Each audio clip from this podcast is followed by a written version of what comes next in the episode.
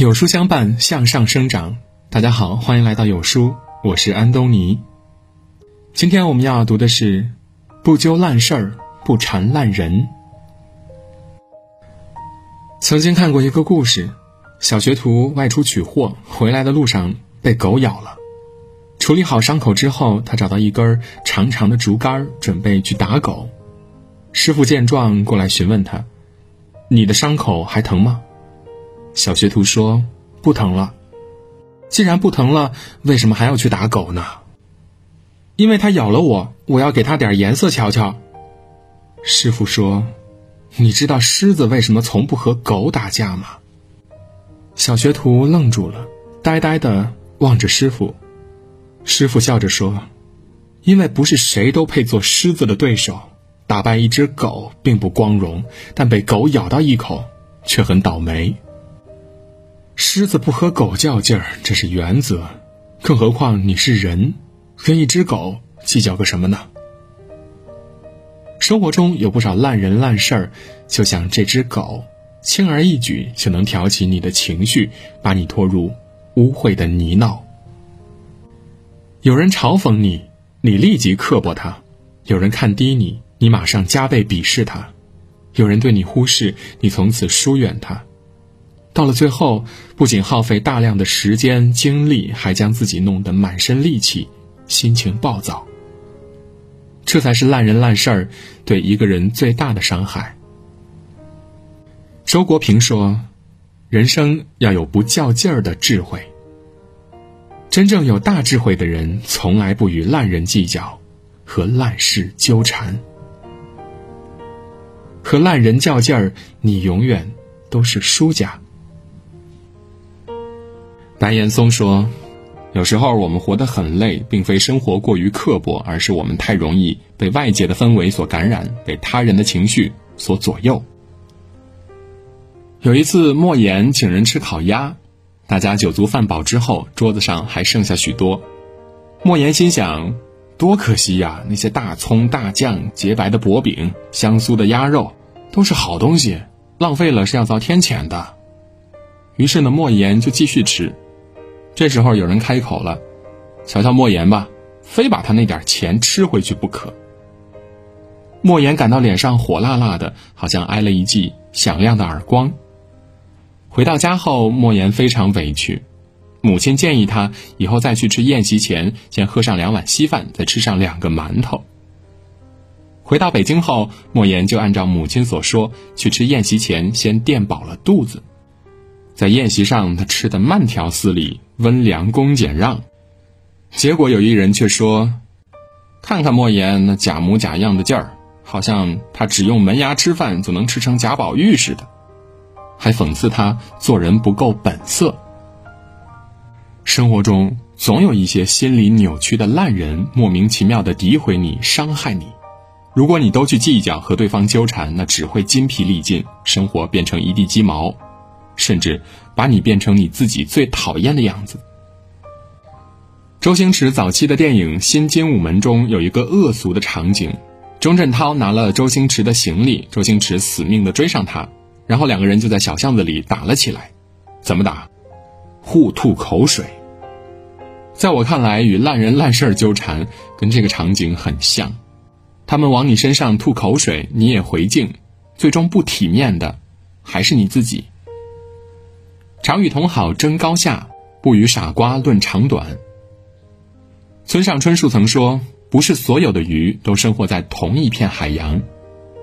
烂人最擅长胡搅蛮缠，非要拉着你进入到负面情绪的漩涡中与它周旋。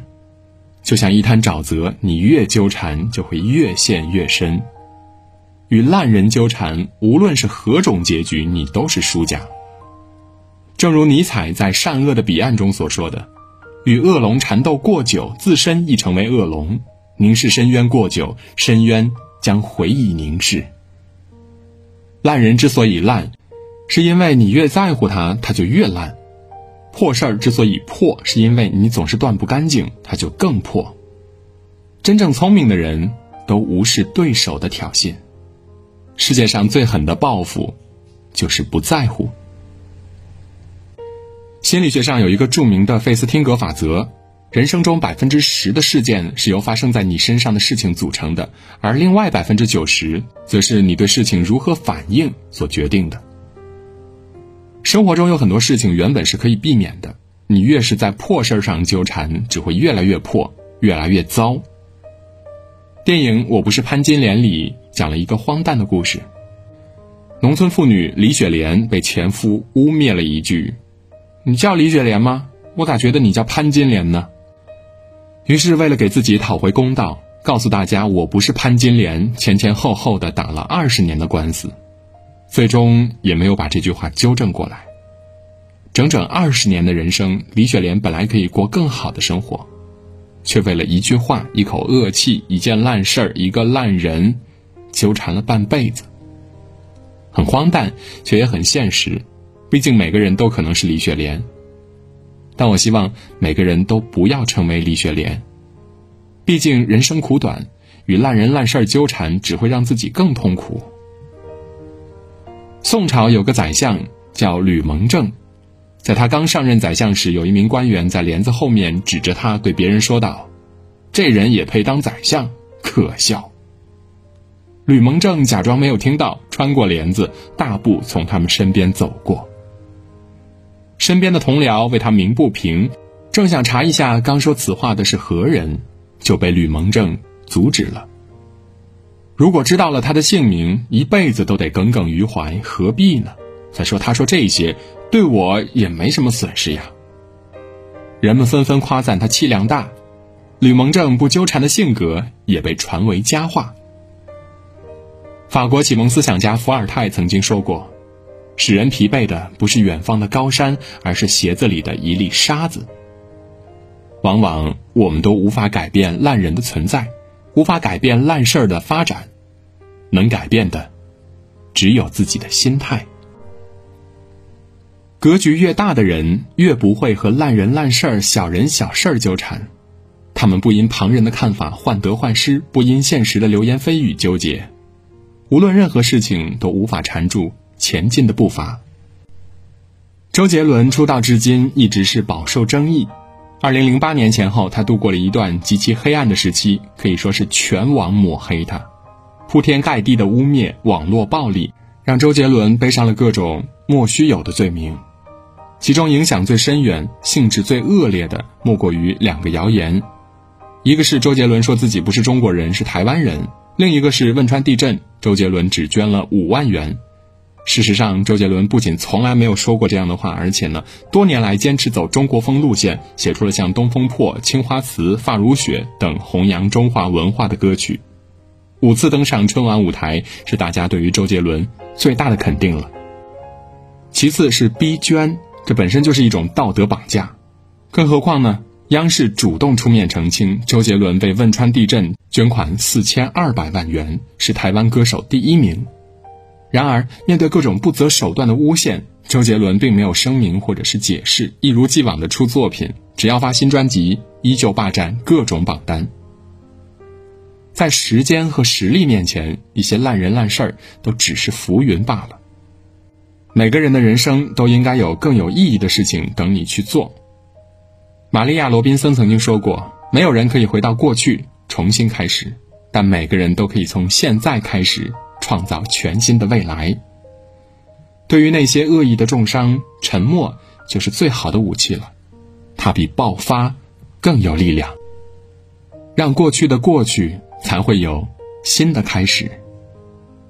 电影《公主日记》里有一句经典台词：“总有一天我会成长，而你永远都是烂人。”人这一辈子不过3万多天，不纠缠不是懦弱，而是一种智慧，懂得断舍离，让自己过得更精彩，才能活得自在，活得从容。与朋友们共勉。为了让书友们从容优雅的生活，今天有书君有一份超级福利免费赠送，200本经典必读好书，5分钟视频解读，不做任务不发朋友圈，直接领取学习，快扫码立即领取，限时免费，每天读一本，每天都有新收获。好书伴读，让阅读成为习惯，长按扫描文末的二维码，在有书公众号菜单免费领取52本好书，每天有主播读给你听。好啦，今天的文章就分享到这里，感谢聆听，愿你的每一天都过得充实有意义。记得在文章的末尾点一个再看，让有书君知道你们在听。我是安东尼，明天清晨我依旧在有书等你。早安。